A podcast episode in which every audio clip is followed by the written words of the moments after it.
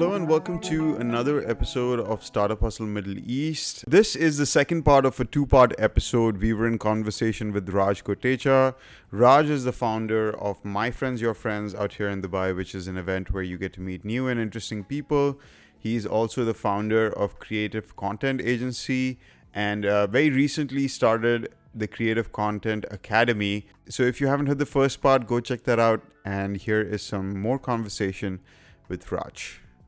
We teach something called inside out versus outside in strategy, mm-hmm. which is just a very simple way of telling stories. So for example, one of the examples we give in the workshop is we say, look, there's a company that's twelve years old. It's an e-commerce company. It's number one on Google for widgets. Mm-hmm. They've had, they've got thirty staff, and the first employee of the company was a personal assistant called Lisa.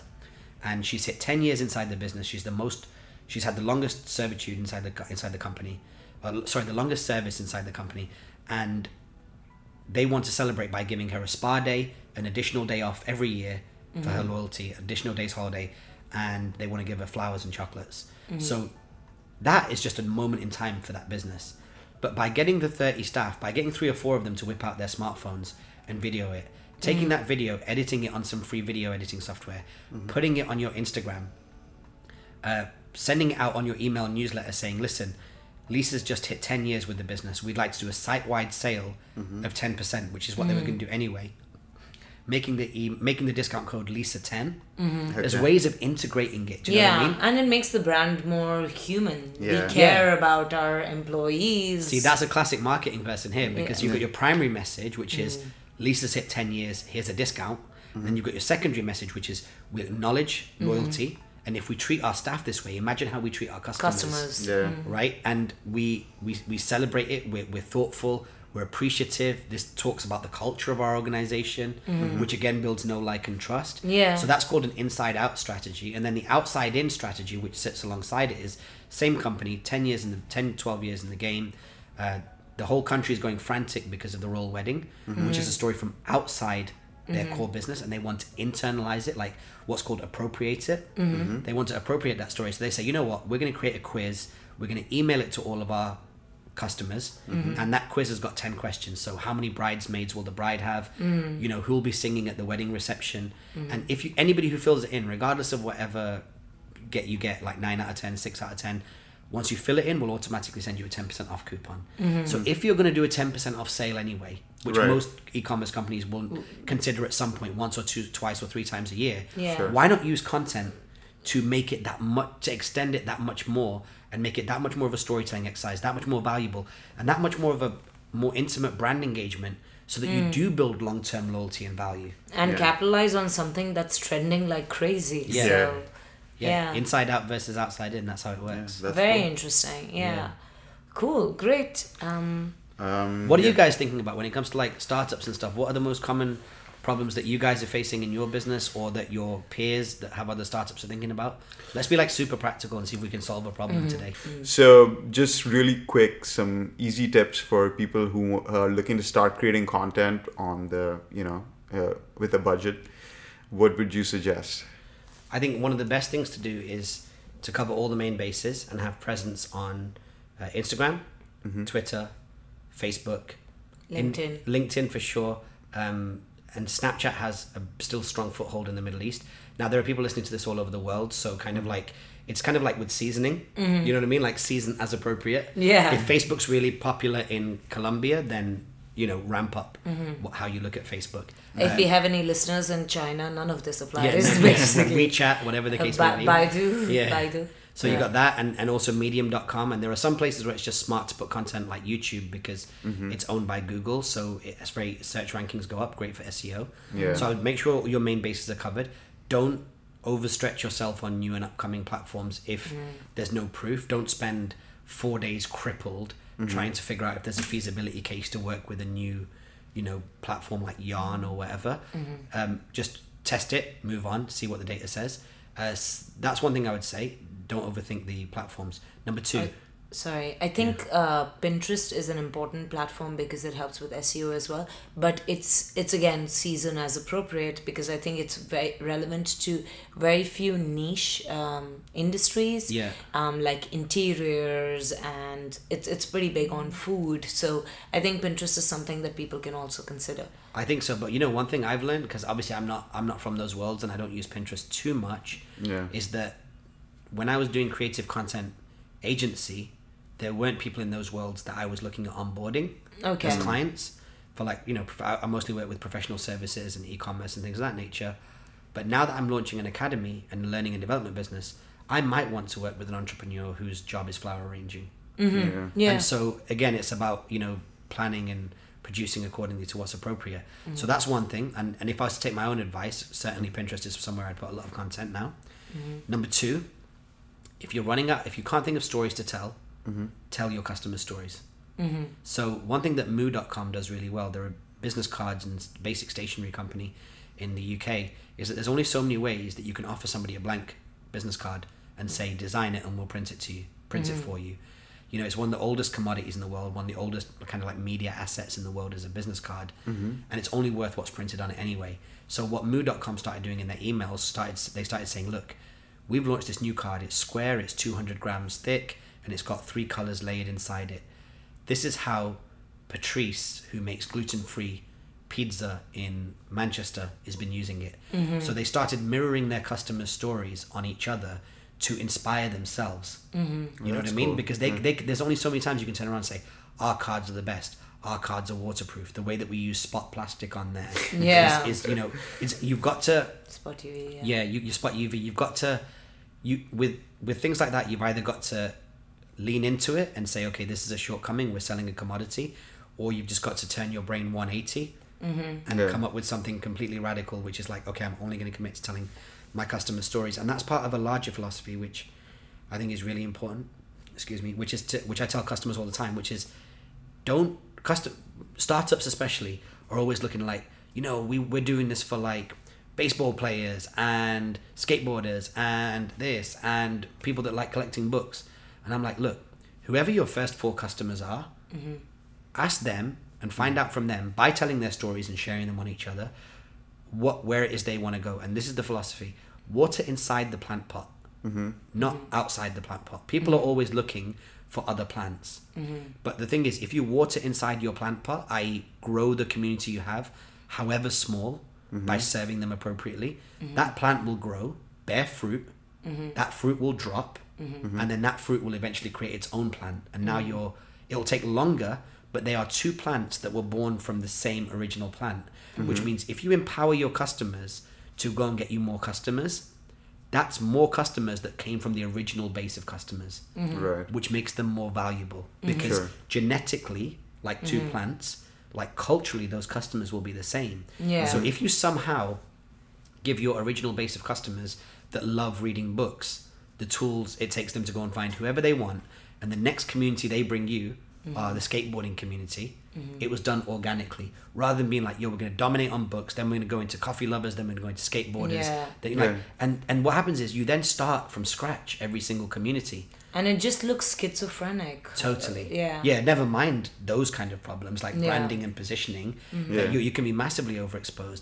So my first thing would be like, as a general rule, go broad, test all the platforms. We're still only ten, fifteen years into the internet as we know it today. Mm-hmm. Mm-hmm. And so to walk into a business now with too many assumptions is more of a threat than it is an opportunity. Even me with Creative Content Academy, I am not walking around here thinking I know exactly what the fuck's going to happen in the first twelve months. Mm-hmm. The same way my first twelve months in uh, Dubai didn't mm-hmm. work out the way that I thought they were. If we, if we recorded our conversation in Gloria Jeans that day, mm-hmm. I'd probably say about ten to fifteen percent of it actualized, yeah, and the eight, other eight, other eighty-five percent just got scrapped because mm-hmm. because the other eighty-five percent was iterating and responding to the market that you're in. Mm-hmm. So I think that's that why you should always go on all tends platforms. To happen yeah. with any yeah. new business. You yeah. think it's going to go a certain way, and then in reality, it's but quite different. Do you know yeah. what I'm excited about? I'm excited about what you just said, Sid, being the new business plan talk. Mm-hmm. So when mm-hmm. people say to you, I'm going to start a business, the first thing that people used to say mm-hmm. right up until like the late nineties, mid two thousands was, all right, well, send me your business plan. Send me your proposal. Mm-hmm. What's your business plan? Where are you going to be in five years? Mm-hmm. I'm excited about the entrepreneurs that are going to look up to you, mm-hmm. or the young people that you'll raise when they go, hey, I want to start a business, and you go, just start, just look out for the following things. Yeah. Mm-hmm. As opposed yeah. to where's your deck? Like, where's yeah. your business deck? Yeah. You know, like, yeah. I like the fact that there's a changing of the guard psychologically now.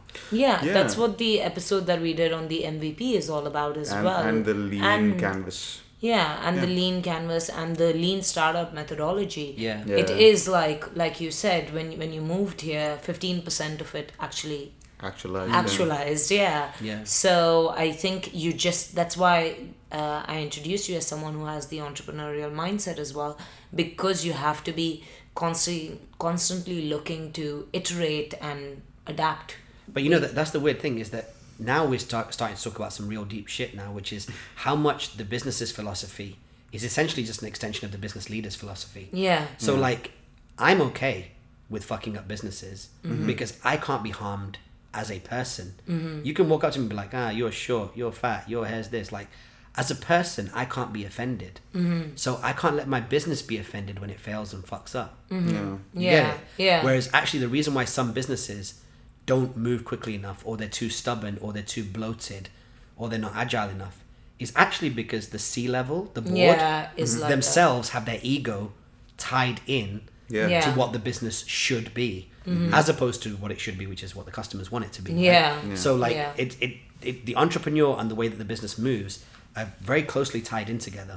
Yeah, definitely. Yeah, I think it's different though. Like one is uh, vision, like yeah. the C E O's vision, like, okay, I want my business to be like this. Mm-hmm. And sometimes the market forces might be pointing in a certain di- direction and your vision might be something yeah. a little different. And that's that's a risk. That's like any startup, like you're promoting a new idea and maybe it'll take some time for that wave, you mm-hmm. know, to change, or that mindset to change. Mm-hmm.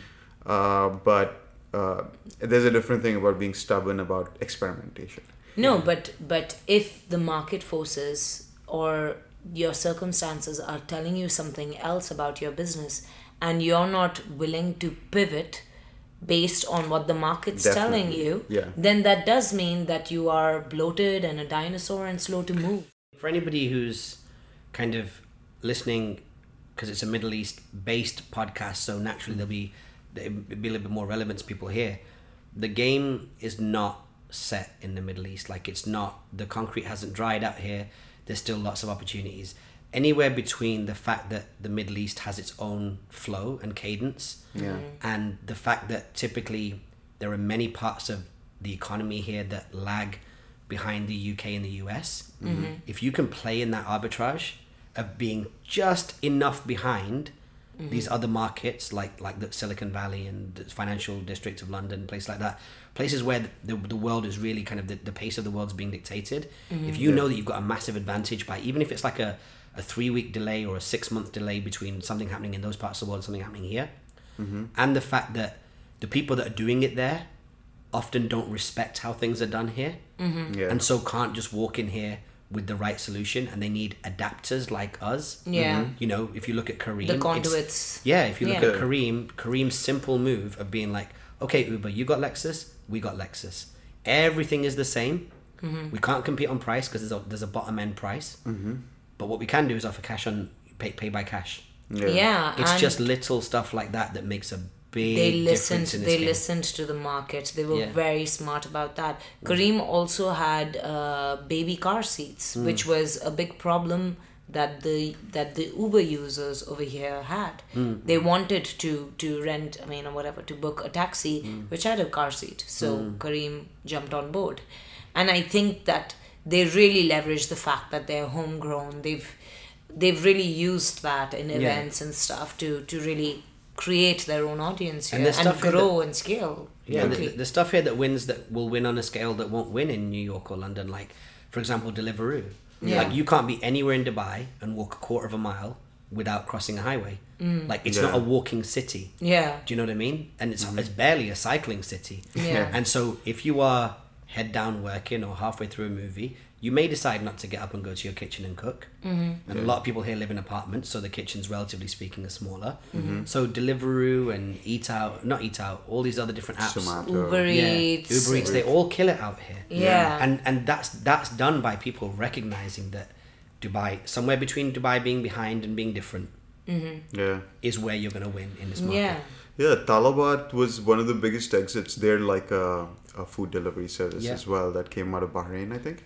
No, Kuwait. Kuwait, And yeah. they were the first exit. The first major exit. They were here. One of the first major exits at about one hundred sixty or one hundred seventy one hundred forty million dollars Somewhere around yeah. there, yeah. By mm. Rocket Internet, I think. Yeah. So, yeah. So, yeah. I mean, and that's because they saw the opportunity in this market. And yeah, but, yeah. but Rocket buys companies like that. They're yeah. known, they're known for buying second movers yeah. and, and copycat businesses. But and I'm not saying that's what Talabat did. Yeah. I'm sure there's a lot of great aspects of that. No, business, I think that's what Talabat did anyway. Yeah. Uh, I think, I think a lot of the, the big Zomato. companies or the big startups in Dubai or in the Middle East that have been successful are copycat businesses. That's true. Souk. Yeah, well. I mean, they're Again, copycat. Somewhere between being behind yeah. and being different. Like exactly. Souk dot com will allow you to pay on delivery, cash on delivery, right? Exactly. And then when you see an acquisition like Amazon coming along and buying them, mm. yeah. there were rumors. Have you heard the rumors about Uber potentially buying Kareem? Yeah, yeah. I was told that they're false. Yeah. Okay, yeah, but I heard that about they're just rumors. Yeah, mm. as you're saying, you know, like I think uh, the Middle East is just slightly behind when it comes to technology. So a lot of companies are using that proven and tested model, like something that's working in the U S. Yeah. They adapt it, they bring it here. Like Souk is uh, basically a copy of Amazon, mm. but uh, there was nobody serving that sector of the market mm. in the Middle East. So mm-hmm. obviously Souk dominated, you know. Mm-hmm. Uh, so it's a good it's a good model to follow. Um, yeah. You know, Ijarkar is also loosely based on Turo, which is in the okay. U S. Mm-hmm. So Turo in the U S uh, is very similar to what Ijarkar does. Uh, they allow individuals to rent cars from each other, kind of like an Airbnb mm-hmm. for um, you know, car rentals. Mm-hmm. But in the Middle East, you're not allowed to do that. Mm-hmm. Legally, you're not allowed to lend your car and collect money. Like yeah. to be a rental mm-hmm. business, you have to have a registered car rental business. Yeah. Mm-hmm. So we did the next best thing, and we we aggregated the small to medium-sized car rental companies. There are over eight hundred, by the way, in Dubai. Mm-hmm. So, uh, so we're kind of following Turo's business model, which is again, I saw it done somewhere else. I just thought, yeah, it's lacking in the Middle East. Yeah, so. And I don't think there's anything wrong with that, by the way. Not at all. To say to to go somewhere, see something, and be like, I'd like to bring this to my city. Mm-hmm. Yeah, it's it's so it's so common in the West for people to point fingers and be like, Dubai is copying, Dubai is not original. But like, when British settlers went to India, mm-hmm. they took spices. Mm-hmm. And sent them back through Europe to, to the U K. Yeah, like tea was meant, India's first. Yeah, you're, yeah. But in, you're meant to do that. Yeah. Because as a human being yeah. who lives in one place, who's in another place, who sees something that might serve the people of their own country or their own community or might solve a problem. Yeah. Why gonna, wouldn't you? Why wouldn't you do yeah. it? Yeah, exactly. Yeah, exactly. Yeah. Yeah. Cool. Cool. So your two tips were to be... To not overthink what platform, platform you go on. Just yeah. cover the main ones. Everything else, just experiment and look at the data to make your decision. Mm-hmm. And the second thing is, if you're running out of stories to tell, tell your customers stories. Yeah. Yeah, yeah I think those are really good tips. Yeah. Yeah. All right, cool. Cool. So should we wind this up? Yes. Uh, it was great having you on the show. It's always fun here. Talking to you. Thank you. Yeah, yeah, I love it. And thank you for bringing me back to the fun house again. I, I love it here. I appreciate the platform as well. And we'll obviously take this and share it into our communities as well. So hopefully it'll increase... Awesome. The amount of people that hear you and, and the opportunities that come off the back of it. Awesome. Thank you so Thank much you for so being much. on the show. Yeah. All right. Thank you. All right, guys. So you can find uh, all the stuff that Raj does in the show notes. So he's doing My Friends, Your Friends, Creative Content Agency, Creative Content Academy, Academy, which is the new thing. Yeah. And uh, and yeah. also his personal profiles as well. We'll link it up over there. Thank you. Yeah, so cool. You guys can reach out to Raj uh, if need be. All right, guys. Please leave us a... Re- Cotton mouth. All right, guys. Like, review, subscribe anywhere that you hear this podcast or anywhere you see any clips online. And find the last fifteen people that you called on your phone and send them the U R L right now. Tell them yes. to check it out or tell them that you're going to completely stop communicating with them, even if you guys have done something rude in the last twenty-four hours. Okay, you, that, that that's a good exit, yeah. I think. All right, guys. See ya. Keep on hustling.